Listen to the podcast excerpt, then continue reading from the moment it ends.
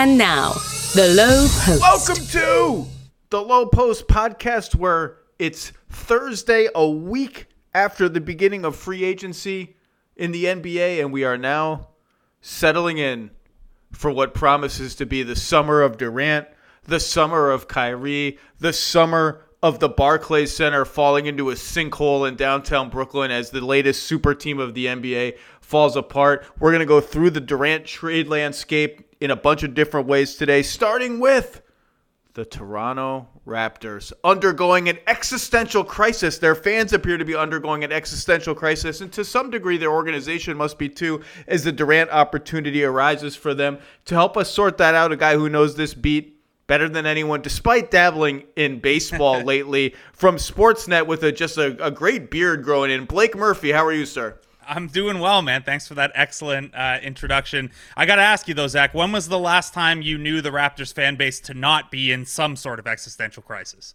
I think everything's been pretty good for a few years now. They like this group of guys. They got the title. You know, the Lowry thing was kind of expected that he would move on and they would move on from him at some point. It seemed pretty harmonious you know, Danny Green. Danny Green finally got his ring, right? The great like Danny Green yes. ring, like he never could get it. He finally got it. Everything is good. So I say existential crisis because as soon as the Durant rumblings began, I said now two plus weeks ago, the first call I would make in surveying the league for the best under 23 players in the league was to Toronto for Scottie Barnes.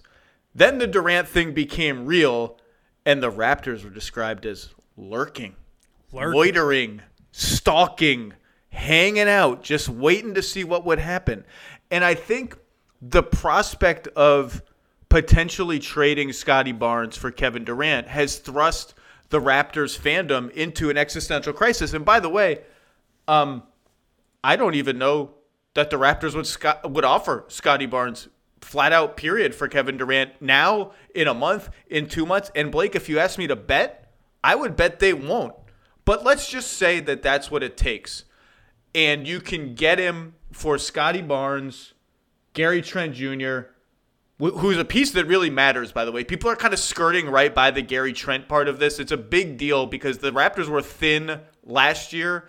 And we're talking about. Remember, this is a team that traded for Thad Young because Nick Nurse was just running out of bodies to play. He was playing seven guys basically in regular season games, eight guys heavy minutes in regular season games. And we're talking about a deal that would thin them out further. So Scottie Barnes, Gary Trent, Khem Birch, Thad Young, something like that with the picks and the swaps and the whole kit and caboodle gets it done in theory. Um, and just the prospect of that. Tell me about just what people are talking about in Toronto because by existential crisis, I mean this sort of like, man, even if it works and we win with Kevin Durant, there's just something about like having a guy that you draft, that's your guy. He grows with you. He stays with you. You get invested in watching 82 games, and oh my God, the floater's coming along, and oh, he's struggling, but we're rooting for him to come out of the rut, and he's out of the rut, and look at the jump. There's just something about that experience, right? Yeah, and it's a super fascinating philosophical to me on a number of fronts. There's the fandom front, the way you just laid it out. Do you want just the titles, or do you want to have that long term payoff where, I mean, look at how Kyle Lowry has been sainted in Toronto, and he wasn't even, uh, like, he was raised in Toronto in basketball terms, but he was a, a couple franchises before he landed here. Uh, you had to get rid of that guy, DeMar DeRozan, to make all of that happen. And that's something that was really conflicting for the fan base then. So to especially with one title under your belt now, I'm sure there are some fans who are emboldened by that and want the championship experience again, no matter what. And then there are others who are like, no, we did the dirty thing to get the title the one time.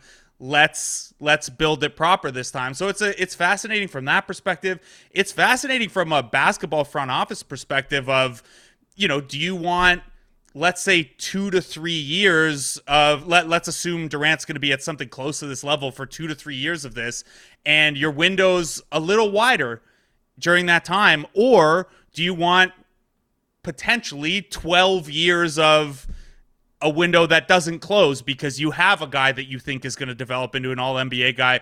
It's uh it's really fascinating. It's been one of those situations where I see Raptors Twitter or even Raptors media going back and forth on it and stuff. And you got to remind people sometimes like there's no right answer here. You can you can feel attached to Scottie Barnes and want to see that through and, and want to have the next championship here be a homegrown thing with Pascal and Fred and Scottie Barnes and whatever gets added to that. Uh, but you could also like it's not that long ago we were at a parade and I and Will lose smoking cigars in in Oakland and stuff like that's that's very fresh in people's minds. So I don't think there's a I don't think there's a wrong answer here if you're if you're a Raptors fan. Let's just talk about Scottie for a second. Scottie's inclusion is complicated not just because he's the reigning rookie of the year, not just because the Raptors internally may slash do believe they're sitting on a superstar potentially, but also because he makes seven million dollars next year, and so Yeah. you need to find twenty eight more million dollars, which is why Gary Trent has to be involved. You can build deals with Siakam as the centerpiece, i.e., not Scottie, and and no other players. Siakam is just about done enough to get it done by himself. You can build deals with Anunoby as the centerpiece, and no Gary Trent Jr. or Scottie Barnes, no one else coming out of like let's say the core top six or seven guys. That's part of the reason why it's complicated. The other part, of course, is that Scottie Barnes is incredible and hmm. looks like a, a, a maybe maybe a superstar kind of player. So I've seen it reported elsewhere that the Raptors hard no, we're not offering him. He won't be offered. I look at all reporting like that as like this is the beginning of what could be a long process. I think it's a little bit with some exceptions, and maybe this is one, a little bit um, shaky to be making firm declarations about anything today. That said, I've already said I would bet against them doing it in the end. What do you think? What do you have an opinion on this? Yeah, it's it's a tough one, right? Because there's not precedent. When's the last time that a team who had the reigning rookie of the year was close enough that trading that rookie of the year for a win now guy would make sense? It doesn't happen. I think it had been 15 years since the rookie of the year came from a winning team. Tampa Like- Tank, baby. Yeah, Tampa Tank. It's, uh, it paid off in that sense. So um, I, I think the Raptors are pretty serious about about that. I think, like you said, they're very high on Scottie Barnes. I mean, he's out here riding around scooters in a Raptor, riding around on scooters in a Raptors jersey, showing up to Global Jam, the thing Canada Basketball and Sportsnet are putting on the under twenty three tournament here. He's he's playing the game extremely well, and I think the Raptors love that about him. On top of all the the on court stuff, um, but this is also a front office that we and maybe this doesn't apply to you, but it certainly applied to me and Eric Koreen when we ran through a bunch of exercises in 2018. We didn't think that when they said, "Well, no Siakam or OG in a Kawhi deal," we didn't think that was possible. We were like, "No way! Then you're not getting Kawhi Leonard." Um, the thing that I think the Raptors probably hold on to here, and this depends a little bit on whether New Orleans would ever put Brandon Ingram in the deal or what your utility for DeAndre Ayton at close to the maxes. I think the Raptors think they still have the best offer without Scottie Barnes, and that whether that's OG, Gary Trent, um, picks, and then whatever salary filler like they might be right if a team's not very high on DeAndre Ayton or you can't route him to a third team or a fourth team that that gets Brooklyn assets they like a little bit more. I think that's the bet the Raptors are probably going to make until they hear that there's a deal that's beat that. That's a really good way to put it. So if the no Scottie stance exists right now, some of that is because of Scottie, and some of that is because Toronto might believe, hey, you go ahead, get a better offer than Pascal Siakam, four picks, three swaps, and that's it. Pascal Siakam made All NBA last year and three seasons or two seasons ago, whatever it is, two out of the last three seasons. Um, and and I said on TV yesterday that I would tip my hat to Masai Ujiri, and maybe I added some other colorful things to that. if he could pull this off without Scottie Barnes, maybe he can do it. And the Kawhi parallel to me is a false parallel because that was like the lowest risk trade for a Yes. superstar in the history of the NBA. There was absolutely no risk to breaking up a team that had just been pummeled by LeBron in the playoffs a million times in a row and was clearly never ever going to get over the hump. And it was like Poeltl and a low first round pick plus DeRozan. Who cares? There was no risk. This Scottie Barnes is risk. Anunoby is risk. Siakam is risk. But maybe they're going to bet and maybe they're going to bet right. And the and just to go through, so that first deal that I mentioned was Barnes, Trent, all a bunch of picks. Let's just say three picks, two swaps, two picks, three swaps, because Barnes is that valuable that you're going to go down on the picks, plus Thad and Birch.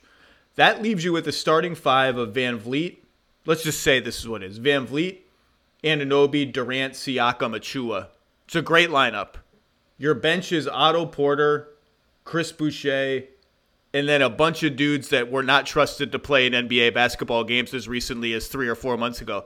That's a little scary, and that's why the Trent piece matters. Even if he ends up being a bench player for the reconstructed theoretical Durant Raptors, he's really good.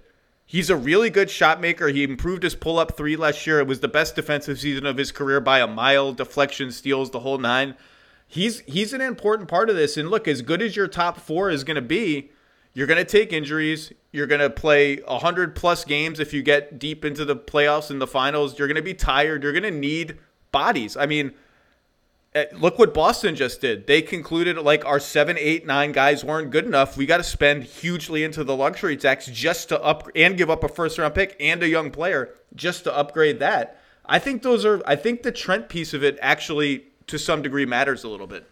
It does. And, you know, some of what Trent's value was last year is like you're okay with it a little bit if you're, well, you're okay with it a lot of bit if you're getting Kevin Durant. But Trent, his skill set was so novel on this team where there aren't, there, there's not anyone else on this team really that can get their own shot in the way that Gary Trent can. No one's really a, uh, a pull up mid range or step back three artist. And Siakam could get to the rim or the free throw line, and Fred VanVleet obviously has deep range, but especially in those kind of hybrid bench units, it was Gary Trent doing kind of like a, a super Jordan Clarkson thing with some of those units. So um, that would be tough. And you you just went through some of the depth. Like you're talking about Malachi Flynn and Svi Mykhailiuk are – guys you're trying in the rotation again. And uh, you got sure you've got 4.5 million of the mid level left after the Otto Porter deal, and maybe guys are more eager to come to you if you get Kevin Durant. But it's not like anyone's left out there. Um, so this is where. You know, I, I would obviously if you can do a trade that doesn't involve Siakam, doesn't involve Barnes, um, you you like like if you have to give up OG and Gary and a bunch of other stuff and, and you have to make it four firsts, I think you're thrilled about that. But if Siakam's included, the one helpful thing about his salary is you could probably find a way to get, you know, Curry back in that deal as well uh, and build out something bigger. You know, Brooklyn would probably be like, will you eat Joe Harris? And the Raptors would be like, well, we're giving you infinite picks. We don't also want to take uh, that kind of injury risk. But maybe you can build something larger that gets you a Curry or someone like Curry back as well. From what I've heard, Joe Harris's ankle is feeling good, and I don't really understand how we went from Joe Harris essential role player to Joe Harris sunk cost nobody wants him. Like if Joe Harris is healthy, uh, yeah, I'll, t- I'll take Joe Harris. He's a really yes. good player. I, I love a healthy Joe Harris. I just you know it's the reporting around his injury has been like pretty pretty up and down or, or pretty spotty, and I don't know, but I few bigger fans of Joe Harris than me. You're talking like 46, 47% on threes and a guy who contributes a lot of other stuff. Like like I feel like him sliding in that deal would be not to overdo the parallel, but like it's like, "Oh, Danny Green's in this deal too?" What how the heck did that happen? The Raptors also got 5 million dollars in cash yes. in that Kawhi trade, didn't they? Yes. I mean, you think Joe Tsai's gonna gonna cut them off a piece to, to take on Joe Harris's contract too? Five. I don't want to revisit that. Um, a couple things you just struck me. Um, you mentioned three point shooting. Here are Pascal Siakam's numbers on catch and shoot threes for the last four seasons, in order from longest to go to last season: thirty-eight and a half percent, thirty-six percent, thirty-one percent, thirty-six and a half percent. I know that Siakam is taking a lot of this offseason to triple down on becoming a good, better, improved catch and shoot three point shooter. That could be a game changer for these guys, depending on how this team looks next year. That's neither here um, nor there. Uh, you mentioned Anunoby plus Trent. The combination, and I, Bobby Marks and I have been texting a lot, poor guy. Anunoby plus Thad Young plus Khem Birch is a little bit short of the salary the Raptors need to take in Durant. you can probably overcome the shortfall with like a couple of small contracts and not anyone else from the core. That does turn it into like a five for one kind of deal, which is always complicated, but it's possible. Boucher has base year compensation and hard cap complications that I just don't feel like talking about because my brain hurts. So again, basically what it comes down to for me is I if I'm Toronto, I can't trade you two of Anunoby, Barnes, and Siakam. I just can't because I'm, I'm, I'm crippling my team too much. I have to win immediately in the first two years of Durant's deal because of his age, and that's just those guys are too good. I can't give you two of them. If I can give you one of them, we have things to talk about. If the one is Barnes, maybe Toronto says we don't have anything to talk about. And I am tired of hearing how stupid it is to quibble. And this is not everybody saying this, but there's a minority of fans who are like, "Oh my god, Raptors galaxy brain. Who are these all these idiots saying it's it's it's a it's a difficult decision to trade Scottie Barnes for Kevin Durant. This is Kevin Durant. It's an absolute no brainer. Scottie Barnes, who cares about Scottie Barnes? Maybe he's good. This is Kevin freaking Durant. Like, these are the same guys who said this about James Harden eight months ago, and Brooklyn is with all their picks out the door because the deal went bust. Like, it's just not a no brainer. Is it is Kevin Durant a, a, an all time great player? the most malleable superstar ever, a much easier fit than James Harden? Yes, yes, and yes. Is he under contract for four years, which is un- unprecedented for a player like this to be traded? Yes. Is it just, does that make it just like you're an idiot if you think about, if you ha- lose sleep over Scottie Barnes? Well, if that's the case, then Masai Ujiri is an idiot. You want to call him an idiot to his face? The guy who built the 2019 Raptors and built the Denver Nuggets and did the Carmelo Anthony trade? You, Twitter GM? are better than that guy, okay, well then I guess the Raptors should fire him and hire you. I mean, it's a real the costs of these deals to your future are real when you're talking about a player like Scottie Barnes. I happen to be super high on him, but that's still a real thing. Yeah, and Kevin Durant's going to be 34 before the start of the season. Like there's he has 4 years left on his deal, but there's a good chance or a non-zero chance at least that you're getting KD for 2 maybe 3 years and accepting that the back end's not going to be great. And I think, you know, Minnesota had to weigh that with Rudy Gobert as well, where is a 34 year old Rudy Gobert making $47 million going to be a positive asset? Probably not, but you like the way it improves your window this next little bit. KD's played 90 games over the last three years. It's not that long ago that we were wondering how he'd come back from the Achilles stuff. So, and I mean, he didn't look. Uh, Boston's defense did a good job on him in that playoff series, but that's front of mind for some people too. So, um, yeah, I, again, back to my earlier point, I don't, I don't think there's a right or wrong answer here in terms of how a fan feels, but I don't think it's as simple as you trade anything in the world and everything for Kevin Durant because, again, as we've laid out here, as you've laid out, if you trade too much for Kevin Durant, you no longer have the pieces around Kevin Durant to win a championship. And what's the point in trading for 34 year old Kevin Durant if you don't have the pieces around him to win a championship? We haven't even mentioned Fred VanVleet as a possible piece either. And I think part of that is that that's the guy who you're like, yeah, you need that guy around Kevin Durant to fully maximize what you're doing and make sure you can win. Also, they have no other point guard. You can yes. make of that make of that what you no other, let's say, trusted rotational point guard. Yes. Now they um, would tell you there's no such thing as point guards anymore in Toronto. That's a that's an American thing only. There's no point guard on the metric system. I'm not going to make any. I love Canada. I love Toronto. I love Toronto specifically. I have not been to that many places other than Toronto and Canada and Montreal, but I love Toronto. Um, Zach, I'm not joking. I have a stack of gift certificates on my fridge to my right for next time you're here. From our oh. last low post, we we got the the unofficial sponsorship for for next time you're here. I love it. Um, let's go over the Durant landscape briefly outside of Toronto, because I know you follow the whole league very closely. Um, obviously, there's been increasing amount of buzz that oh the Nets, well they might keep him. They might keep him and say, hey, too bad you and Kyrie we'll keep you. We don't got to trade you unless we get what we want. And and I've I've said this before, but the Gobert trade was the initial reaction to that was what a boon for Sean Marks and the Nets because if Gobert can fetch this, what's the market for Durant? I looked at it almost the other way, or at least as the double edged sword of it has set a standard that is absolutely impossible for the Nets to meet. You just one team cannot functionally trade you more draft equity than that. They can trade you better players plus that draft equity, but the difference between Durant and Gobert is gargantuan in terms of talent. Like it, it created a standard that now they're under pressure to exceed, and it's going to be hard to exceed that standard. And they don't want to have the egg on their face of wait, you you got the equivalent of what Rudy Gobert got, or just a little bit above that. That's embarrassing. Um, so there's there's the Nets keep scenario. Then there's the list, the alleged list. Phoenix and Miami are on the list. I, from what I've been told, Phoenix is the target team for KD more so than Miami.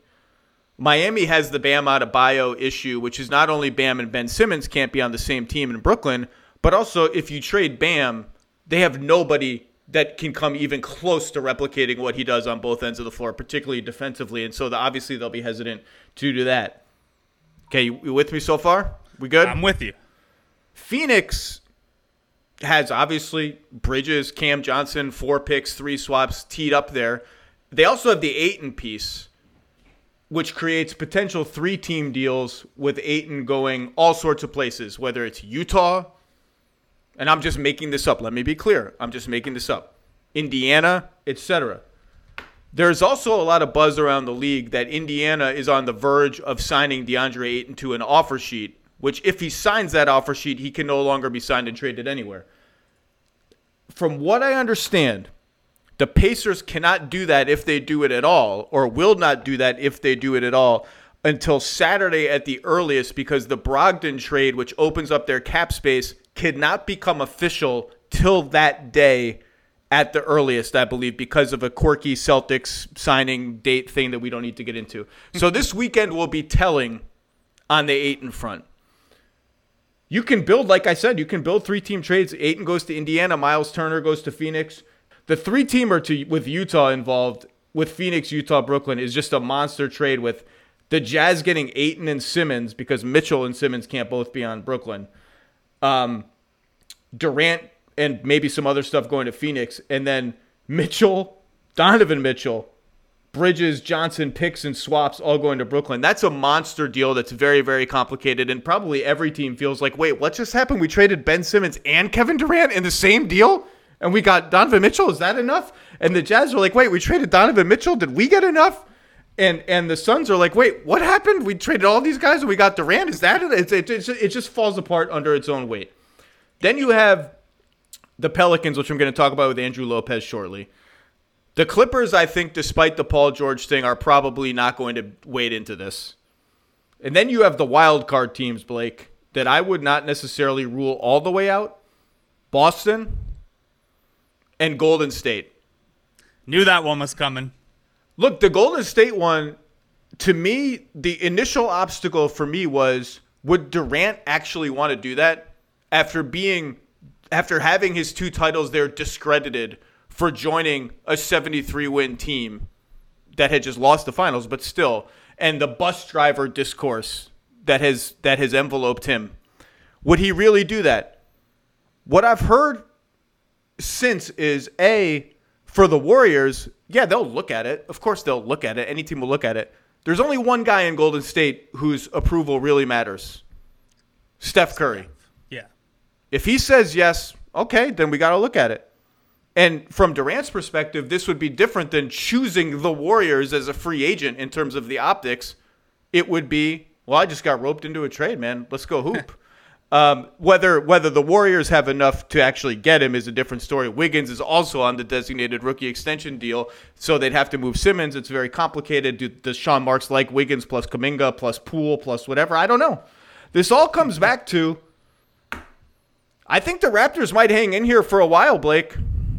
I think so, and that's that's kind of where I'm at with the do you have to put Scottie Barnes in is we just went through all those scenarios and they're all either like any of the trade packages that get to what the Raptors can offer without Scottie Barnes require that extra layer of Ben Simmons has to go somewhere or you know DeAndre Ayton has to play ball and you have to find a third or even a fourth team. Like I no matter what trade happens, if it's not Toronto Brooklyn one for one, uh, I would imagine this ends up being like that old Hedo Turkoglu deal where it's like a four team triple sign and trade kind of thing. Um, and, and there are just pieces moving everywhere, like you kind of laid out, and everyone's confused. But yeah, I think, you know, we can't go by just the betting markets, obviously, but they've been pretty sharp with this stuff. And, and Toronto's in the mix there right after Brooklyn and Phoenix. And I think, you know, Phoenix probably because that's where it sounds like Kevin Durant wants to go most. They're going to have, you know, maybe that's the hair splitter, maybe that's the tiebreaker.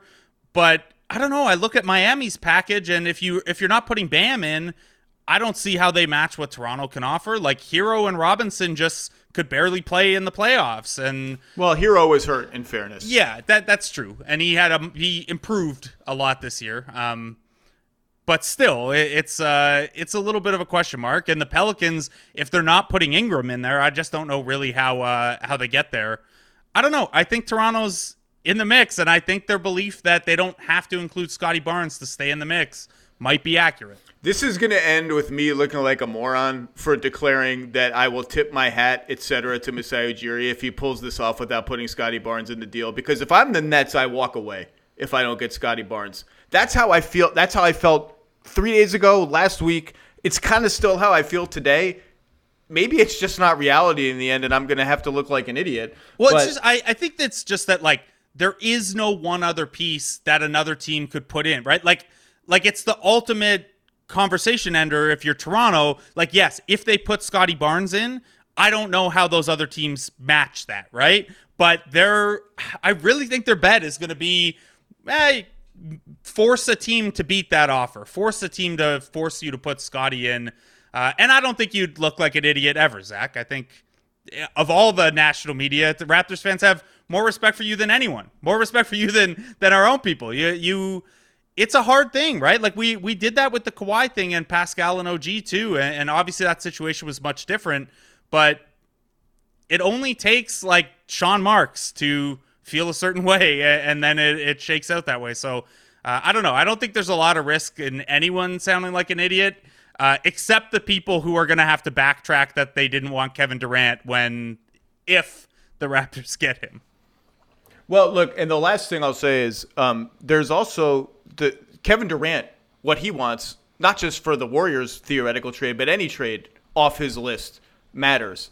Because I had I had um, a front office guy put it to me like this yesterday and discussing how to assess Durant's interest in joining a team that's not on his list.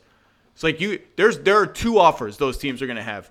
There's the motherload offer that only gets offered if I can meet with Durant, talk to him, and get a sense that yeah, he's in. He's not going to be out in 6 months, he's in. I'm only offering that which is Scottie Barnes, if I even need to do that. Whatever Memphis's version of that is, whatever New Orleans version of that is, whatever that is, we're only offering that unless we get that meeting and it goes well. The Nets don't have to give you permission to have that meeting. That's their prerogative. They can say no, they can quash that, they can nip it in the bud, you never get it. But then those teams have the second offer, which is worse and doesn't have the mother load in it and maybe doesn't have the bluest blue chip asset in it the no Durant meeting, we're taking a risk here offer. That's how the reality of this actually unfolds for some of these teams. So this is going to be really interesting, man. What a what a decade it's been for the Raptors, really. From the Rudy Gay trade, well, start with the Lowry trade, then the Rudy Gay trade, then the like the improbable construction of a perennial 50 win team, then the kind of false hope of maybe this is the year.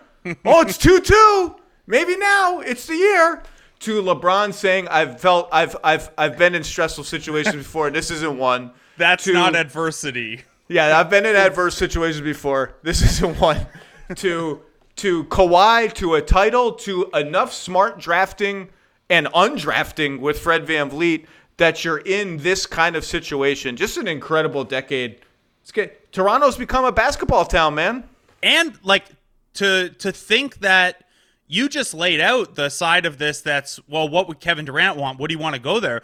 And we're past the point where the raptors are an auto no where they're not an auto yes but kevin durant's a very smart basketball guy. He's going to look at this front office and the pieces around it and how they're capable of building and what they did in 2019. And I think, you know, you just laid out what a decade for the Raptors and and they've done a complete rehabilitation of what this franchise is in the larger league landscape where sure, you're going to have the odd person not understanding what Toronto's actually like and, and talking out their butt with that, but you're also going to have you know, it, it, feeling realistic that if you got that meeting with Kevin Durant and you flew him out to Drake's place on the bridle path and you sat down with him, he'd be like, "Yeah, I see the vision. I, I'm I'm down to give it a try." That's a long, long way from you got to take a gamble on Kyle Lowry and you got to ride it out with DeMar DeRozan because yes, it might work, but also you have no other options if it doesn't work.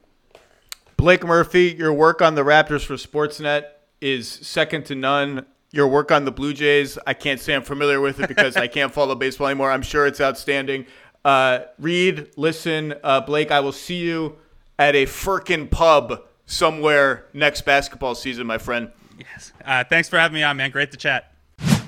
Spring is the best time to add new challenges to your training just in time for summer and warmer days. It's also the best time of the year to take a new look at your fitness routine, dial it up a notch, and continue powering on. Peloton's varying class lengths were designed with your personalized training in mind. Whether you'd like to add a 10 minute core session at the end of your strength class or take a 60 minute power zone ride to increase your endurance, Peloton classes help you focus on your needs and goals. They are also made to challenge you with a variety of classes like boot camps, boxing, okay, full body strength, marathon training, all created to grow your skills or push you to improve in what you already excel in. Peloton's expert coaches and nonstop vibes, hashtag vibes, will push you to new levels of strength and endurance, keeping you on your toes while giving you the professional coaching you need. With a wide variety of options, whether you prefer to run outdoors, row, or ride at home, or strength train at the gym, Peloton has something for you. Get your head start on summer with Peloton at onepeloton.com. That's onepeloton.com. You can now stream the most MLB games on DirecTV without a satellite dish. Yes! Catch the clutch hits, strikeouts, grand salamis, web gems with nothing on your roof. So who's there up there, whether it's roofers, Santa, birds, old timey chimney sweeps, moody teenagers, thrill seeking raccoons, watch out for them. You name it, they won't find a satellite dish. But you will find your MLB games on DirecTV. That means DirecTV is your home for baseball this season. Root, root, root with nothing on your roof. Yes, stream your team. Call 1 800 DirecTV or visit directv.com. Sign up today. Claim based on total games carried on sports networks. Sports availability varies by zip code and requires choice package. All right, as we continue our tour of interesting Kevin Durant trades that are not on Kevin Durant's list and teams that have had maybe not a nice decade, but a nice week. Let's turn to New Orleans, where our buddy Andrew Lopez is in the house to talk about Zion Williams' extension and another team lurking, lurking like they're hunting for a, an unsuspecting fish off the coast. The New Orleans Pelicans. Andrew Lopez, how are you, sir? I am. I am very good. It has been a uh, a very very good week for the Pelicans. If you would have told me they would have had this good of a week maybe seven months ago, I don't know if I would have believed you, or even a year ago. So, but uh, nice, nice that things have turned around here in New Orleans. Pelicans, by the way, when you see a pelican dive just straight down into the water, it's a badass freaking bird. By the way, people who think the pelicans are nice and cute and it's a goofy mascot, tell that to the fish because they don't see it coming. I would, I would say if you think it's a nice goofy mascot, let me go pull out Scary Pierre from the closet uh, somewhere lurking on Airline Drive, and uh, we'll we'll pull that one out and see how see how cute it is. So there's a Mardi Gras themed summer party where I live that's coming up, and we were talking about people go dress up for this. I don't have the energy. I just I'm the Grinch who's like I can't be bothered with the dress up, but I was telling people what I should do is get the original Pierre the Pelican costume and dress up as that, even though it's not really a Mardi Gras thing. And they, and they didn't know the story. And I told them the story of Pierre and how Pierre was some mutant combination of like a bird and Pennywise the clown from it, and so off-putting that the team yep. had to construct a fake story where Pierre has plastic surgery. Remember they posted like a video uh, of yes. Pierre? Yeah, he had, he had his everything was wrapped. His beak was wrapped. All this thing because he got the new. Oh yeah, it was great. Is he still called Pierre? What is his name now? He is still Pierre.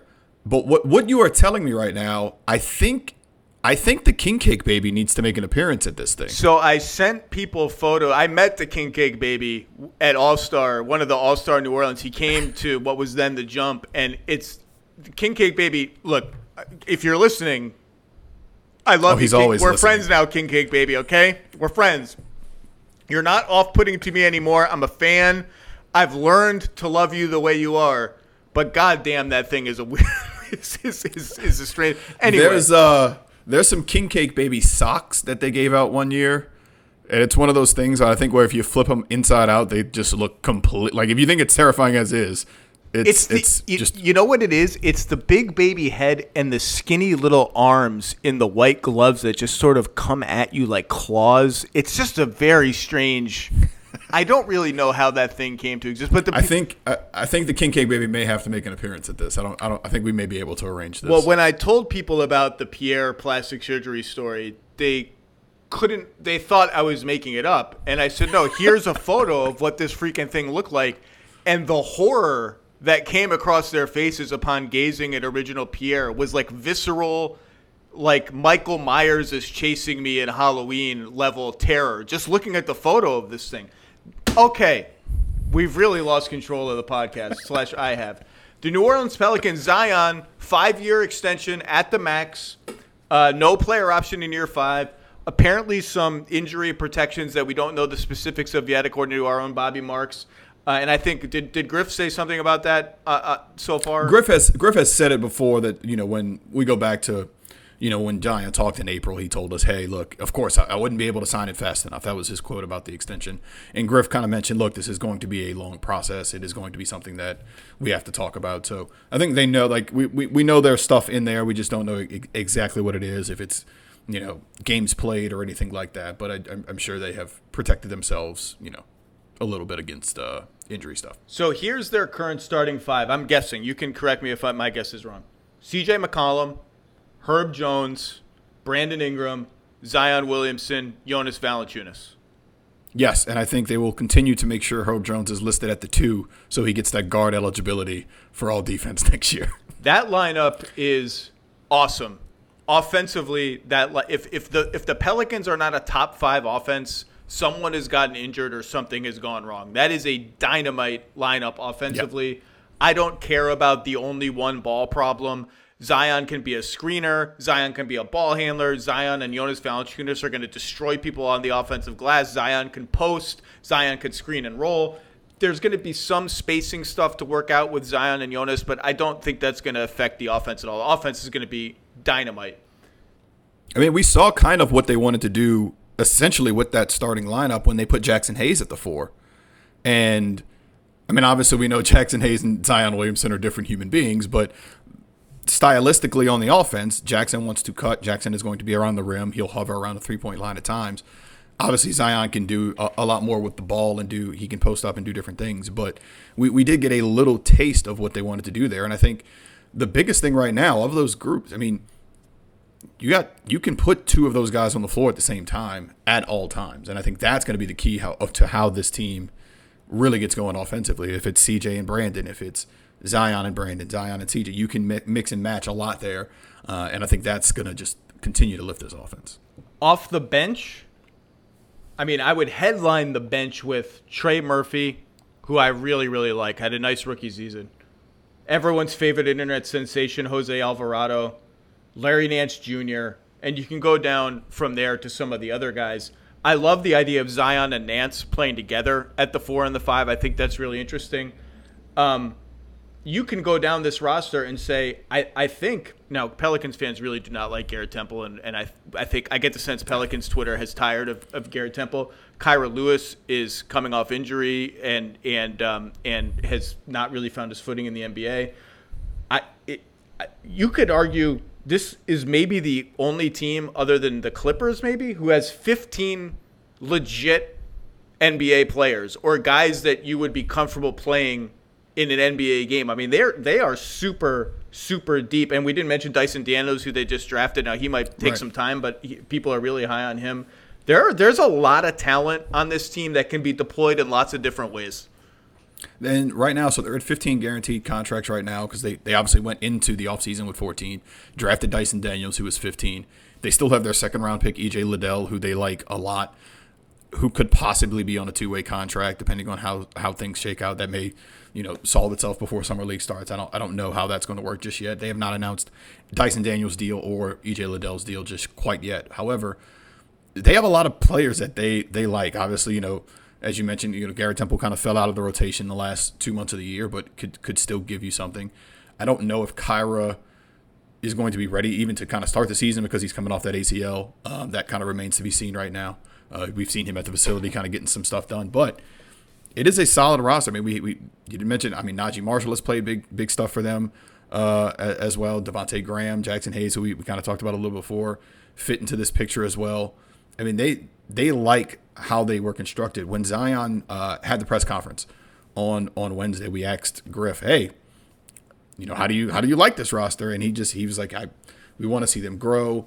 Willie Green mentioned the word. Uh, I think he said it, that this could be scary once we add, uh, you know, a, a 27 and seven and on 61 percent shooting uh, into this mix. So there's there's a lot of different things that they can do, and I think there's you know, as we're talking to him, like, who's the point guard? Like, we're talking about that lineup. You got CJ, Brandon, Zion, Herb.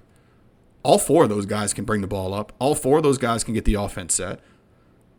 I mean, you can use almost anybody on the, uh, as as a screener in that lineup. I mean, it, it just gets to be some some wild stuff that they can do with that group. And, and kind of like you said, okay, maybe, you know, as a team going small at the five, okay, boom, Larry Nance, you're in. Uh, you know, can we really exploit the five, slide Zion up, put Trey Murphy in for shooting purposes? Boom, we can do that too. Uh, I think there's a versatility here that maybe New Orleans has not had in some time, um, especially going back to the last time that Zion was on the floor. The last time Zion was on the floor, May 4th, 2021, Eric Bledsoe, Lonzo Ball, Steven Adams started that game along with Zion and Brandon Ingram. James Nunnally came off the bench. James Johnson played 23 minutes off the bench that game.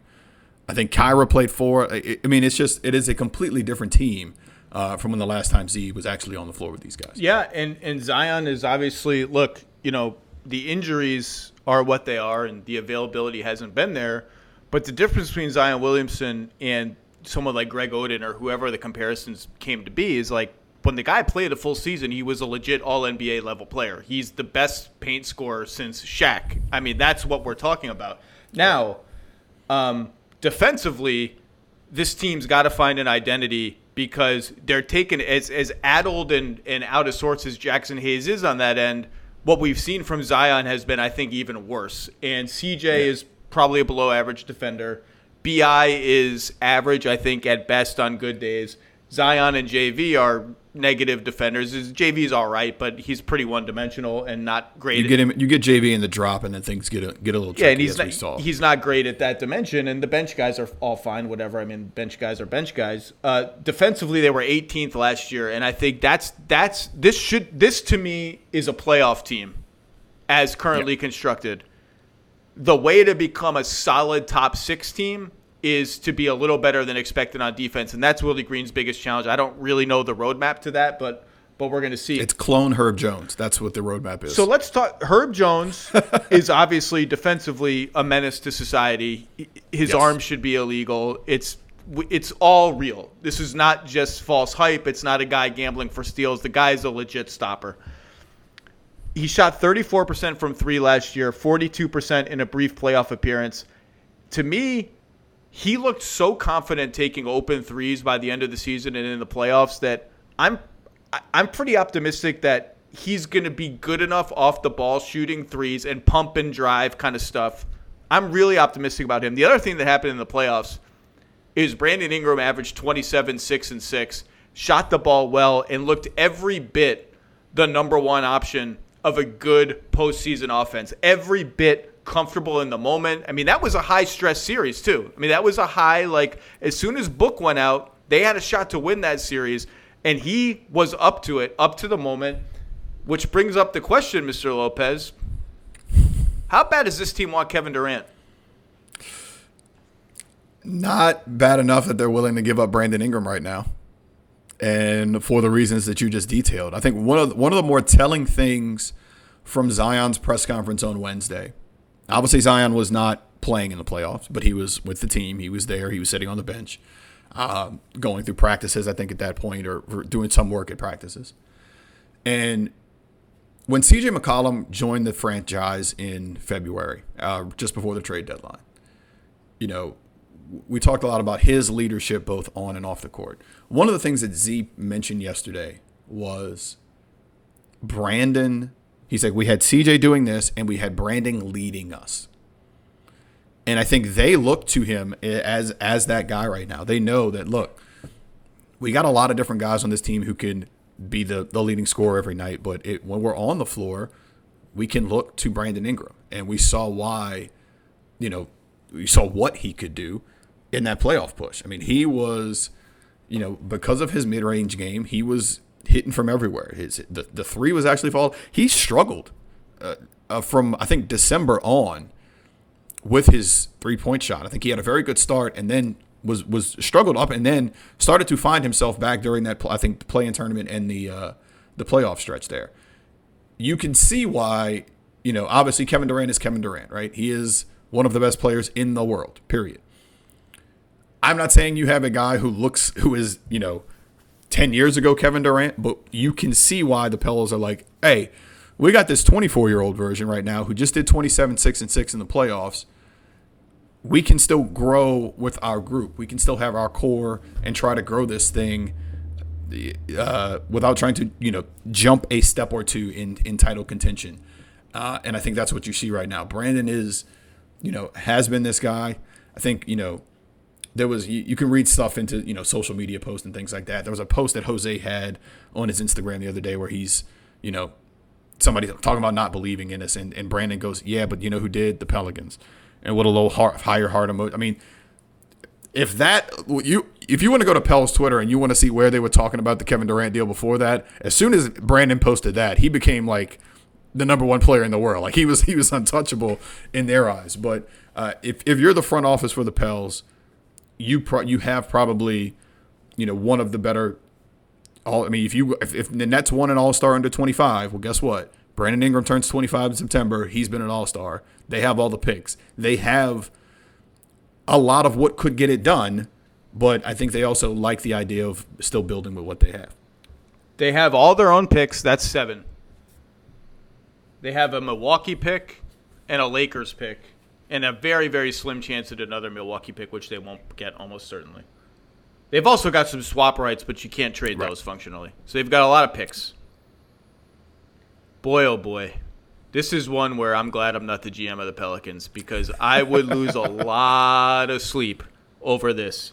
You give me a starting five, and right now, if I'm offering Ingram, if I offer Ingram, given how frozen the Durant landscape is, I'm not offering you much more than Ingram and picks and swaps. I'm going to offer a lot of picks and swaps because I got to. I get you, right. this is Kevin Durant for four years, but I, I'm not putting Herb in, not putting Nance in, not putting Daniels in. I'm going to put whatever filler I need in to make the salaries match. But right now, I'm giving you Ingram and a whole crap load of picks. I got a crap load of picks today. Waste some on the whole Kyle Lowry fishing expedition. It's not great, but maybe I did. I don't know. Whatever. Who cares? That's what's past is past. Can't re- redo it. Um, I I would lose a lot of sleep over that because you you tell me I could start C.J. McCollum, Herb Jones, Kevin Durant, Zion Williamson, and Jonas Valanciunas, and have most of that bench intact. Woo! and as great as Brandon Ingram is, and I wrote a story January 2021. I'm looking at it right now before last season. A profile of Brandon Ingram, and I wanted to profile him because I called him perhaps the most important X factor in the entire NBA.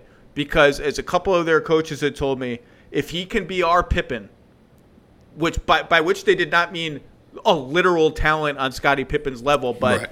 but if he can optimize his playmaking and defense, and Zion is our Jordan again, not comparing, just sort of the the apex. The one two. If we get the apex version of both of them playing off each other, and for Brandon that meant defense, defense, defense, and playmaking, we can be pretty damn good. As great as he is, and as much as I like that dude, Kevin Durant at age 24 had finished second in MVP twice, was about to win his first one, and was about to get on first team NBA after two second team All NBAs, and he's still about that good. Like we're not talking 24 year old Kevin Durant right now with Brandon Ingram.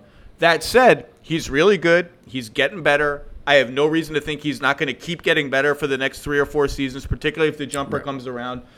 I'd be tempted, man. I'd be tempted. I'd be torn. I'm already torn, and I don't have anything invested in this, Andrew. What? What? What? Can, so you're just saying Here's- right? Right now, here- it's a no. Right now, no, but I think that's also as as, as kind of we were talking about the other day. You on the on the hoop collective, you everybody's putting out their bad offers right now, right? Like nobody's going to put the, you know, you're they're going to try to slow play it. The Nets are going to ask for for everything under the moon. I I get it.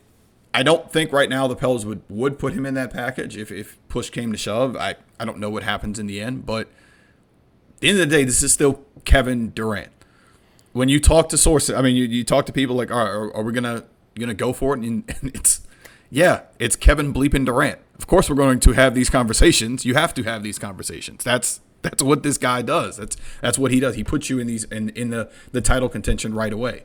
And if you put Brand, let's just say it's Brandon Ingram. I think you only have to get four and a half million to get to the thirty six to make it a, a you know a legal trade by the CBA. You could do that with Garrett Temple's contract. You could do that with Devontae Graham. You could do that with Jaxson Hayes. It, it doesn't take that much. And I think the, the thing about the Pels, which makes them such a some, somebody who could be in this conversation, is you can, like you were pointing, you could have that starting five and not have to give up that much off of your bench. The, the crazy thing to me, though, is imagine telling somebody like Zach, let me go back into a time machine. I'm going to go back to December, and I'm going to tell you that not only is Zion Williamson signing the five-year max with no player player option, but the New Orleans Pelicans are going to be in the conversation to trade for Kevin Durant. Who no one would have believed me. Now let me This- to your point. Let me take a little bit of an L here. I pro I didn't grade the CJ McCollum trade because I don't do grades. I was eh on it. I think that's the literal noise I made on the on the trade deadline podcast by Marks. eh. Like and, and I think eh is like C minus in in grade terms. I think that's what an eh I could give it that. Yeah, I could see that. And my, my point was, it looks like you're giving up a lottery pick. And, and by the way, my eh went from ant to like eh when Larry Nance got thrown in. But let's but it was still Yes. like a C, ish. And and my point was, well, okay, so CJ is 30 or whatever he is, and he makes a ton of money for the next two years for a team that's like kind of not really in the picture to do anything big. I'm giving up what looks like a lottery pick and a really good player in Josh Hart, a very good like every good team needs a Josh Yes. Hart kind of player. Like, what's the point? What am I accomplishing? And now I think Windy mentioned on your pod there, there may be CJ McCollum extension talks, which is going to be quite a bit of money uh, down down the road. But the Pelicans won their way into the playoffs, which turned that lottery pick into a much, much, much lesser pick going to Portland in that deal. And like you said, now all of a sudden they're in, if not the catbird seat, a pretty nice seat. And CJ McCollum's a really good player, and they're going to be a good team for the next few years as long as they stay healthy. So I think I got to take a L on that. And and man, I'm just glad I, I this is I, I don't know if I don't well, go ahead. You want to say I'm, I'm out of words on the Ingram thing. I just I'm, I'm, I, I need a dr- I need a drink on Griff's behalf because I'm stressed out about it. Here's here's the other thing about the CJ stuff. He has meant a, a a ton to them off the court. I know we we try to quantify all this leadership and all this kind of stuff. Just in the again, going back to the to Zion's presser, asking him, "Hey, how are you and your team preparing you to be on the court more?" And this was this was his answer. I'll give it to you word for word since we he just starts off with this by the way since we added cj from the moment i met him cj has been a great teammate cj has been in the league a long time he's already put me on game to a few things for longevity. The pelicans are always there. They're always giving advice and solutions. So i feel like i'm in a great situation right now. Uh, when i talked to cj uh, a few months ago for a story i did on him he was talking about they had some dinners on they had a six a four game i think west coast road trip. And they had a couple of team dinners. He made sure that zion williamson sat next to him at these team dinners and they would talk for hours. He has done he has gone be up, above and beyond anything that they expected him to do on the court and it's that kind of stuff that has led helped lead the fact that yeah it it, it got z back to the point where he was signing that extension uh, the other day and if he can get you know, if anything CJ does helps you get Zion staying on the court, then yeah, I think I think it goes from eh to oh okay, all right, I see where this was going. The argument against trading Ingram for Durant is obviously your window extends longer time wise. It may not be open as wide ever as it would be with Durant in the next few years, but it extends longer. Related to that, given Zion's injury history there is a doomsday scenario where like well if zion suffers a catastrophic injury or has just a shorter career than expected and we don't have ingram we're kind of screwed in three four five six seven years whatever it is. But the counter to that would be if that happens to zion you're screwed anyway. Like whether you have ingram or not your franchise is kind of screwed. I think it's a legit interesting interesting decision but credit to the team. Like I didn't love the the Lonzo, Kyle Lowry, Devonte Graham fiasco last summer. I was wrong on the CJ trade. Like they are it you do have the luxury to do stuff like that when you've accumulated so many other picks as they have in both the AD and Jrue Holiday deals.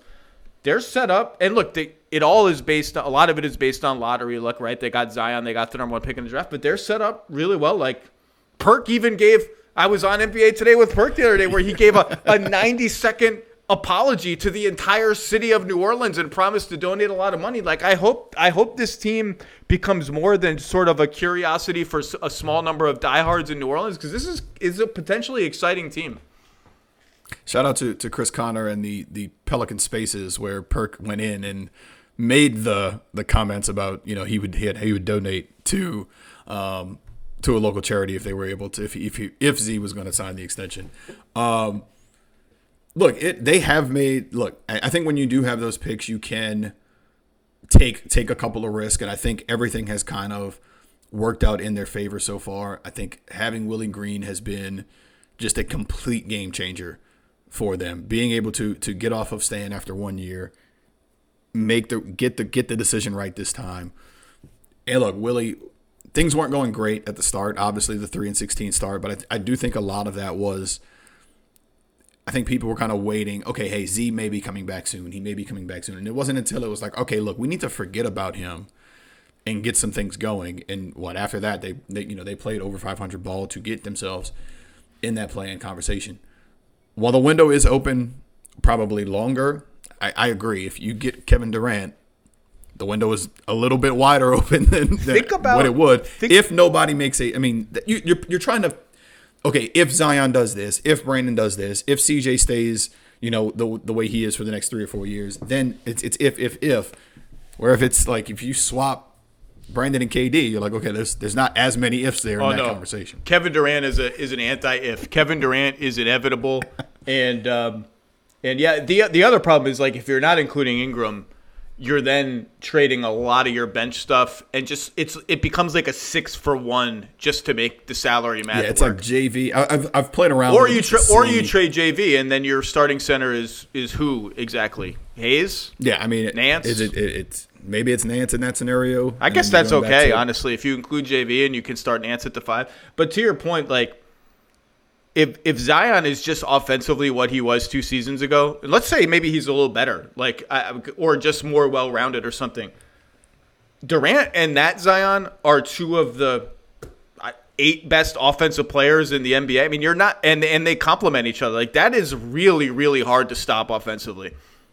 Yeah, and it, it, it's again, it just kind of goes back to why if I'm Trajan Langdon and David Griffin and Swin Cash and Bryson Graham in the front office, I am I am sweating a little bit. I'm trying to figure out if is this something we can do. But I, I think because of Zion signing, because of the momentum you built in the playoffs, I think you you feel a little bit better about where you're at right now. And again, if it's like if you're not including Brandon, it's it has to be like I think it's Devonte, Jaxson, Trey, maybe Dyson, and JV. I think to, to even get you into the money. But again, you're talking about a five for one it, it just becomes a little bit trickier.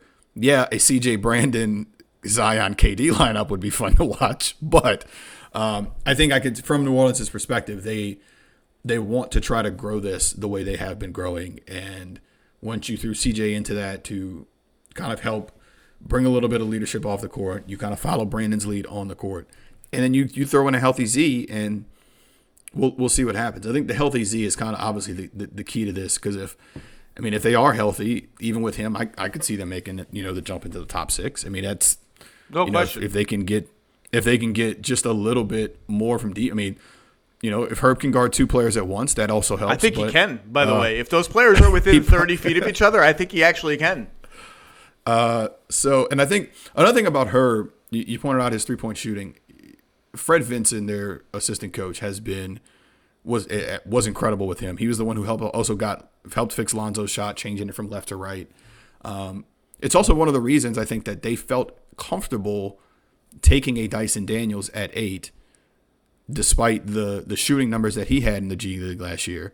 Um, they like the form, even his free throw. His free throw numbers weren't great, but he, the the raw tools are there, and because they have a guy like Fred Vinson right there, they they feel comfortable with that. So they they feel comfortable about what they are, you know, what they are building down here, and you know if if the price becomes too high for for KD, they're they're cool running it with this group and trying to you know make a push for you know home court in the West. Fun times. Andrew Lopez, you do a tremendous job on TV, on podcasts, and writing with news covering this team and this market. Uh, double lock your doors because the King Cake Baby is is going to be listening to this, and I'm going to triple lock my doors because the King Cake Baby, I think, can can transcend space and time if he needs to get up Yes. to the Northeast instantaneously to haunt me. Just imagine if you open up your curtain in the morning and just at your window was the King Cake Baby. I mean, so I uh I'm now I'm I, I was gonna go take a nap after this and now I'm not. I'm gonna go sit in a room where I can see all windows and doors at the same time. Thanks. Andrew Lopez, thank you, sir. Thank you. For the ones who get it done, Grainger offers high quality supplies and solutions for every industry, as well as access to product specialists who have the knowledge and experience to answer your toughest questions. Plus, their commitment to being your safety partner can help you keep your facility safe and your people safer. Call or click Grainger.com or just stop by. Passion, drive, and patience. The formula for winning championships is also what keeps your ride or die alive. eBay Motors has everything you need to maintain your vehicle and level it up to peak performance. Superchargers, roof racks, exhaust kits, LED headlights, and more. Whether into speed, power, or style, eBay Motors has you covered. With over 122 million parts for your number one ride or die, you'll always find exactly what you're looking for. And with eBay Guaranteed Fit, your part is guaranteed to fit your ride every time or your money back. Because with eBay Motors, you're burning rubber, not cash. With all the parts you need at the prices you want, it's easy to make your car the MVP and bring home huge wins. Keep your ride or die alive at ebaymotors.com. Eligible items only, exclusions apply. So there's another team that's not really in the Kevin Durant sweepstakes, but is certainly ancillary to the Kevin Durant sweepstakes, and a team that I've really wanted an excuse to talk about because I'm very interested and excited about their future, and that is in a blink. A team that has gone from Chris Paul to Russell Westbrook and James Harden and all that, and Daryl Morey and Mike D'Antoni to uh oh to woo, this is getting interesting. The Houston Rockets, Tim MacMahon, how are you? Howdy, partner. I'm uh, doing just fantastic. Appreciate you having me on. And uh, I would say that it was a very interesting uh, draft night for the Rockets, and certainly the lead up to the draft. Um, you know, they they don't want to kind of pound their chest or anything, but they're, I would say, feeling very good about taking the package from Brooklyn that they took over uh, the Ben Simmons and, and not much else from Philly. Do, do, you think Brooklyn would rather have Ben Simmons on the roster or all that draft capital back right? Well, I, I took an L on the CJ McCollum trade just now with Andrew Lopez. I'm taking a big W on the Rockets one because I was team. I'd rather have the Nets draft equity than Ben Simmons. Um, that has turned out to be an incredible coup for the Rockets. Let's just read off, Tim, what they own from a team that may be on the verge of losing Kevin Durant, Kyrie Irving, and James Harden in like a blink of an eye Boom, boom, boom. the Houston Rockets can swap picks with the Nets in the next draft. They own the Nets pick outright in 2024, the draft after that. They can swap picks again with the Nets in 2025. They own the Nets pick outright again in 2026. They can swap picks with the Nets again in 2027. And they've got other draft goodies coming in from other trades too. Also, Yeah, part of that they've got the Bucks pick, I believe, next year, and that was that was for rerouting uh, Jarrett Allen to Cleveland, and and you know they took they've taken a lot of criticism for that, and I think the the basic rationale for that is, hey, yeah, we thought Jarrett Allen was a, was a pretty good player, was a very good player who would have lifted us up to 29 wins, and you know what good does that do them? Well, and I think they also have been very open about okay, Jarrett Allen, Caris LeVert, Victor Oladipo. Which of these three has the best chance of, of becoming an all NBA player in the next mm-hmm. three years? It might be a small chance for each of them to a 0% chance, maybe, but which of them has the best chance? And they concluded Oladipo. That went bust. And guess what? They're fine. The lottery gods smiled upon them last year when they were at risk of losing their pick to the Thunder if it fell outside the top four. It did not. I love Jalen Green. Yeah, and and Green is kind of part of this trade because when you talk yeah. about why don't you want to win 29 wins? Why would you rather win 18? Well, so you can have top lottery odds, especially when it's a coin flip. You know, if you're in the top four, hey, are you going to end up with uh with that top four pick? Or are you gonna you know send number five to OKC? But if they don't bottom out, they don't get Jalen Green. Obviously, they they don't get Jabari Smith uh, in in this draft, and then we'll see what happens uh, going forward in the next year.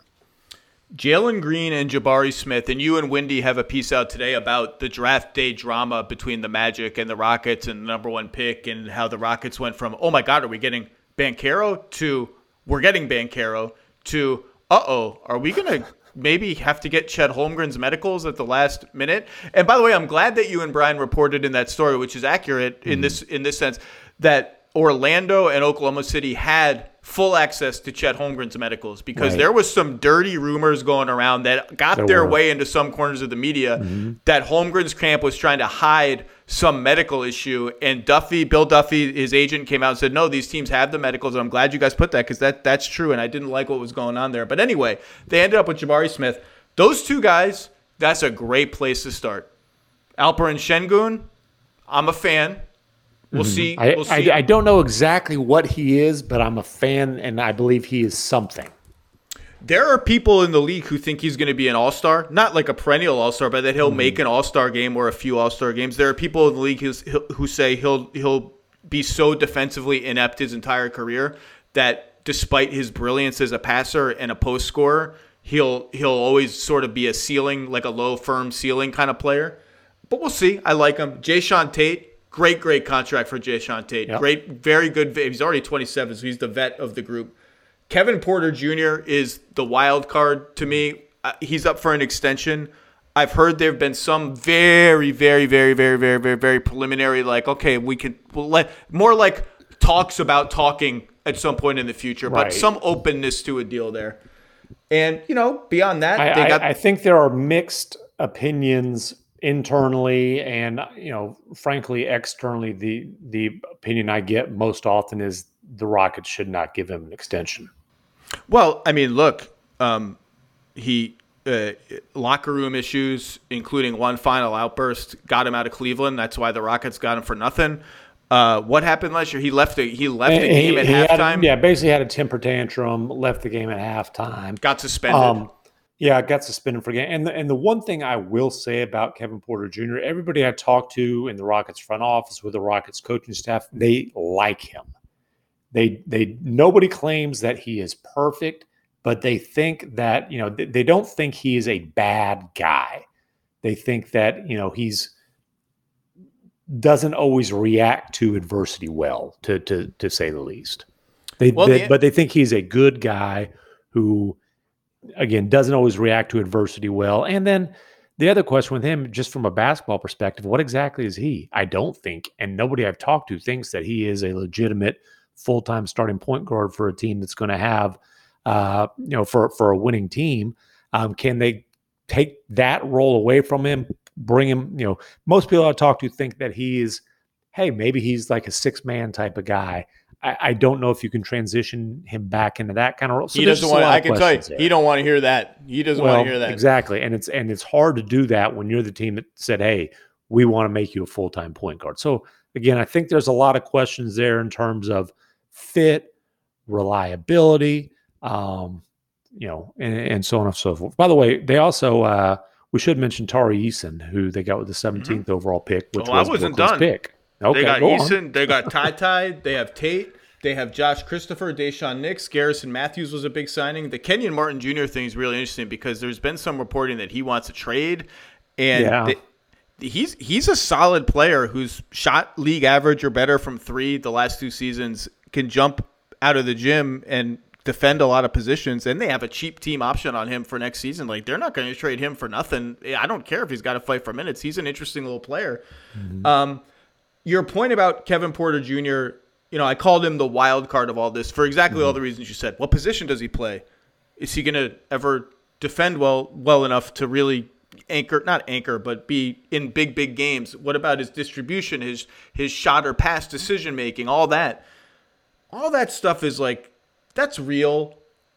It's so early, man, that I'm just right. excited about what they have. And I think what their bet is is point guard, schmoint guard, is Porter Green as two kind of combo guards and Sengun as a playmaking center. Mm-hmm. Does that all kind of add up to a regular NBA point guard? And as a bonus, we have two. Like I think Green is six five, Porter six six. Yep. They're both long. We have good size, good shooting. Kevin Porter Jr. I think had the best shooting percentage on catch and shoot threes in the whole yes. league last year. Smith is. We'll see what he can give them, but everyone loves that kid. my my well, he's at least a, he's at least a shooter and a you know a a long floor spacer who the expectation is he's going to be a big time plus defender, which makes him kind of the most natural fit uh, of the top three guys. If you're looking at, I think Green, Sengun uh, in particular, is is is the core pieces you expect to be in place there for a while. Eric Gordon will get traded at some point for whatever they get. I, I, thought it'd be by now, but they'll get a first round pick for him at some point. And once that happens, they have no one on the roster that makes over $10 million until 2025. And all this pick equity coming in. Their own pick is going to be valuable for at least one more season. They could get another top five pick, or if they get lucky, who knows, next year. Mm-hmm. Uh, there just aren't many teams that are this well set up for the future in the whole league. They are ready to be a cap space player as early as next summer. And they're in a market where free agents are going to look at them. Like, this is a market we yeah. can draw free agents. Like, this team, Rafael Stone, the whole front office, they've gotten lucky in the lottery and all that but they have pivoted incredibly fast to a situation that I think most NBA fans outside of Houston aren't paying attention. This team is now a sleeping giant in free mm-hmm. agency starting next summer yep. and could go from bad to interesting really freaking fast. Yeah, I mean, next summer they could have uh, up to two max slots available in free agency. And, you know, whether they end up the the, the plan plan A is to be aggressive in free agency, but as, as, as you know, Zach, like if you have that much cap space, you can do a lot of things. Maybe you know you're you're signing some players, maybe you're you know signing guys and and trading to take salary off other teams' hands and add to your draft capital. Uh, they can do a lot of different things, and for a team that was so all in on trying to win a championship with James Harden to the point where when Harden decided he wanted out, they were in a big hole from the Russell the Russell Westbrook. That's the thing. We didn't even bring that trade. up. They have all this draft stuff despite an a, a trade that was almost inexplicable the moment it happened. Historically horrific. Historically, and and again, I give Harden some of the blame, and I do give Tillman Fertitta some of the blame because I know he wanted to get rid of Chris Paul too. But whatever. That's and the one thing I will say about Tillman now this is not fun. Rebuilding's not fun for a guy who spent $2.2 billion uh, you know, to, to buy an NBA franchise.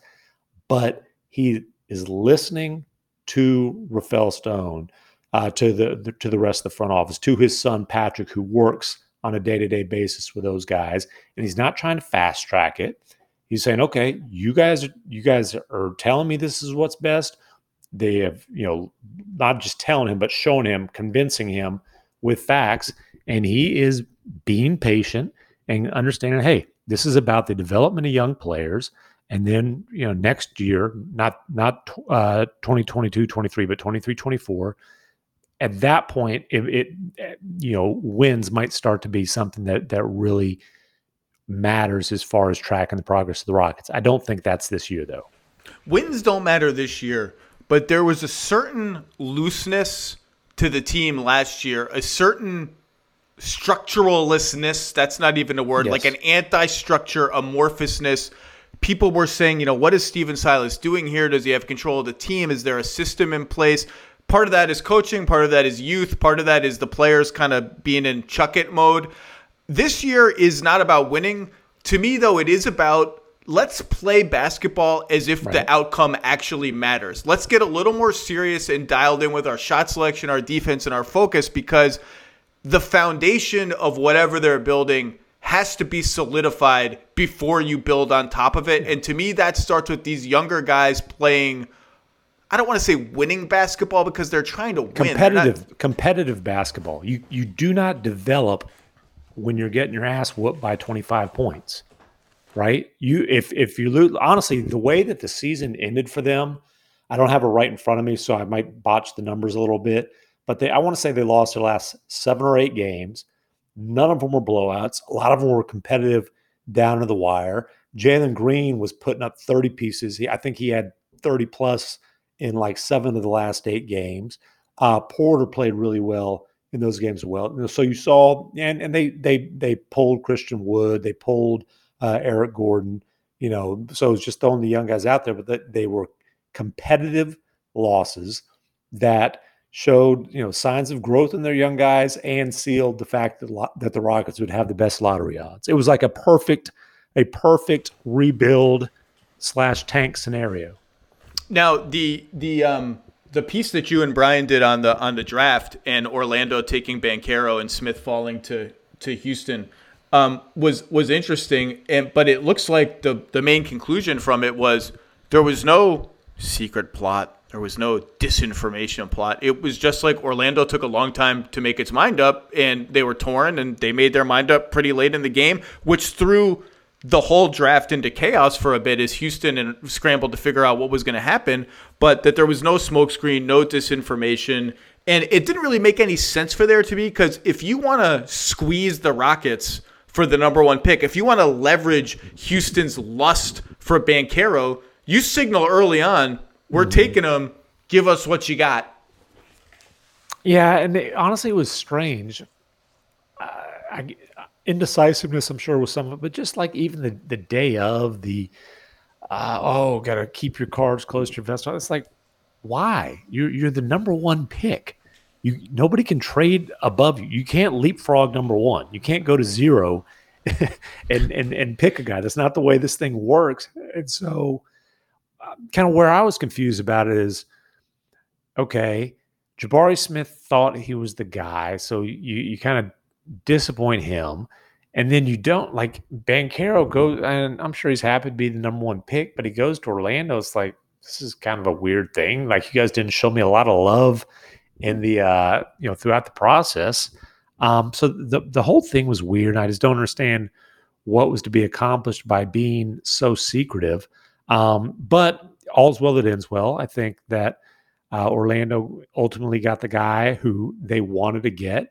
Uh, the it was pretty clear the whole time that Holmgren was not getting past the Thunder, and that's why Bill Duffy wasn't uh, wasn't sending his medicals to, to the Rockets. Duffy did tell the Rockets, "Hey, if I think there's any chance whatsoever, you will get their medicals. It's not going to be an on the clock situation. Like I'm, you know, you'll get them."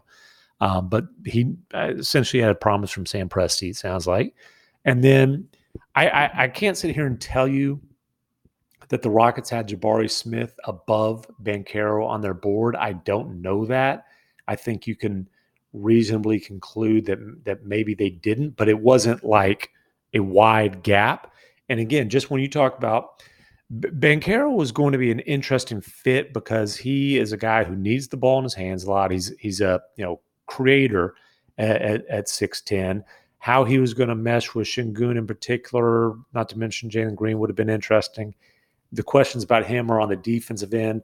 Whereas Smith, again, you, you're talking about a guy who, at the bare minimum, is going to be a floor spacing plus defending uh, power forward. Who that that really fits well with the core that they have. Uh, yeah, and I I think I think everyone could be win win win here. But just for just for a minute, um, for people who aren't insider subscribers or whatever, take us inside what you guys learned about the Rockets draft room when they became confident Orlando was in fact going to take Banchero, and there was this uncertainty. Like, wait a second, what if Smith goes to Oklahoma City? Are we going to have Mm-hmm. to get? Are we going to have to scramble on Holmgren's medicals for the take? And and and you guys are reporting that they indeed did make a last minute offer to the Magic Right. for the number one pick. Take us inside that a little bit. Yeah, and so again, they did not have Holmgren's medicals. They got Smith's medicals, and and so just to be clear, the the medicals thing. Sometimes an agent won't give them to a team because basically saying, "Don't don't draft my guy. We we don't want him there." That wasn't the case in this situation because the other thing agents do is like, "Hey, if my guy's not going to be on the board, I'm not going to give you his medicals," you know. And so uh, up until the day of, Jabari Smith and his agent Wallace Prather were were very confident he wouldn't be on the board for the Rockets. The, the odds shift. Obviously, things are, are murky at that point. They said, "Okay, hey, here, here's his medicals. We've got no issue with with that. There you go." Duffy was like, "I'm telling you, he's Holmgren is not going to be there for you. So if I think there's any chance, we'll give him to you." But and so, but the Rockets did fear being in a situation where they wouldn't have a lot of time to digest all that information about Holmgren. And it, they they looked at it as there were three elite players in this draft. They were picking third. They feared being in a situation where Holmgren was the one left, and they they felt like they were kind of having to rush a decision without having time to digest that information. So at that point, they're like, okay, let's let's just inquire about trading up with Orlando. And it's not like they said, hey, here's all the Brooklyn picks. No, it, I, I don't know what they offered, but it wasn't. It was not one of the primo picks that they own. You know, they they had very preliminary conversations. Orlando made it clear that mm, that we're not really looking to trade down, and and that's where it went. If they'd have known that Smith was going to be there at three, they wouldn't have even had that conversation. When you said Brooklyn pick, for some reason I get in my head just the, how Brooklyn pick is just going to become iconic shorthand in the NBA, and I was like, someone. It's a good name Again. for a, it's a good name for a racehorse. Like some NBA, some rich NBA fans who owns like a horse at Yonkers Raceway should name their horse Brooklyn Pick. Down the stretch they come. It's Brooklyn Pick. Oh, Brooklyn Pick has broke its leg. Oh no, Brooklyn Pick. Brooklyn Pick is last. But you know what? You can get- get excited about Brooklyn pick, and sometimes it's Collin Sexton, and sometimes it ends up being uh, was it was uh, was Jaylen Brown was one, wasn't he? Jaylen Brown and Jayson Tatum are Brooklyn And Jayson picks. Tatum. I mean, Yeah, it, the Tatum one obviously indirectly being flipped for Right, floats and all right, that, but yeah. Um, uh, look, we got through The, a whole. the, the Rockets can only hope to get that lucky. Oh, that's that's anomalous for sure. Uh, well, we got through a whole Tim MacMahon segment without Jalen Brunson and the Dallas Mavericks coming up, or the Jazz. We got you off your off your your very active beats, which I'm glad about. That's the whole point. I really want to talk about the Rockets because I absolutely love Jalen Green. I think he's going to be a stud. And I just think they have a lot of interesting stuff going on here. I think this is like everyone knows Oklahoma City has has what appears to be a great situation. They have Shai, who's a much more established, better player than anyone Right. that we've talked about. Holmgren lit up summer league immediately upon stepping into it, and then they've got a gazillion picks. Yes. Luguentz Dort is now a, a quadrillionaire, a bazillionaire, and they've got a lot of. But like Yeah, everybody knows Giddey looks that. like a major find. It's at number six last year. And then they've got all these, you know, like all the Jalen Williams in the world, and you know, Poku, Poku's out there doing stuff, Pokuing around. They got stuff the way, going they- on. it's hilarious that their their team that they're throwing out there for the Salt Lake City Summer League is so significantly better than the crap they put out there for the last month and a half of the regular season. It is hilarious. but but like we've all been talking about Oklahoma City and like the deep, the deep, deep, deep, deep, deep rebuild they've been doing. The the crazy amount of stuff they got for Paul George and the PG slash Kawhi thing. I just don't think people realize and for what's going. And for Russ to be able to, to Oh, get it's ridiculous. you know, to get two Rockets picks plus two swaps, although it looks like those swaps one definitely didn't happen, one might not happen. And Chris Paul, flip Chris Paul for another pick. Um, which what did they end up doing with that pick? I don't know. It was like to try to track all the Presti picks. They took like JaMychal Green, got a they basically kicked that pick down the road a little bit with Denver. I mean, but it's uh it's just but it's the same general philosophy. Oklahoma City had a head start in it, and the Rockets had to play from behind. But it but they are in, in similar spots now to where you're looking at these teams you're thinking, hey, let, let, you know, let's keep an eye on them. I think three or four years down the road, they could they could be factors. With it, and I think because of Oklahoma City's just the the insane amount of picks they have and how it's sort of a running gag about how are they going to use all these picks? They can't roster all these picks. Oh, another pick, four more seconds for pro, whatever it is. Mm-hmm. They've gotten a lot of attention, deservedly so. They've done a great job. I just feel like Houston has kind of slipped under the radar, and people haven't realized what's going on there. And the difference is free agents will go to Houston. Big time right. free agents are not going to go to Oklahoma City, which is why the Thunder have to prioritize the draft the way they do. Houston. Now, James Harden will tell you, Houston's got a nice nightlife. Well, okay. James finds a nightlife wherever he goes. I couldn't believe this. The, the Michael Rubin party. It, it, it's just First of all, I why wasn't I invited? I'm I'm somewhat local. Jeez, I could I go. I got white clothes. I got I got white pants. I mean, I don't think I actually have white pants. I might have, might have to borrow them from my dad because who the who wears white pants? Um, but I love that James Harden. These these like serious reports about James Harden, and over the weekend they're going to go. They're to hammer this deal out, and then the video service is like Harden, and Embiid, and PJ Tucker, who's like hasn't even signed his deal yet. It's like you can't the Sixers are just, they just run in to every stereotype about their team. They just lean all the way into it. Like all these teams are working hard. at summer league and like we got guys in the gym and okay, here are the Sixers partying it up. Yeah, James James is going to get his body right this summer and and all those kind of things. I'll say this though. Hey, to James's credit, when he said I'll do basically at the uh, at the end of the uh, playoffs, he said I'll you know I'll do what I have to do contractually to help this team win a championship. I think everybody's BS detector went up on that. And you know what? He did. And what he did allowed them to get his good friend PJ Tucker, who's a guy who Joel Embiid essentially lobbied for from the second the Sixers season ended. They had a great offseason. The Sixers had a great offseason. On paper, they have improved their team a lot uh, on the dance floor, they're really doing well, and we'll we'll see what happens on, on the basketball court uh, when elimination game season comes around. Tim MacMahon, uh, outstanding story with Brian, uh, Mr. Meme today on ESPN.com. outstanding coverage. We will have to do a Jazz debrief at some point um, when whenever something else maybe happens there, maybe doesn't happen, whatever happens. Could, but, could uh, another signature shoe be dropping? You think at some point? Oh boy! Uh, all right, Tim MacMahon enjoy enjoy uh, the hot weather down there. It's always good to see. you. I'll see you soon, bud. Appreciate you, brother.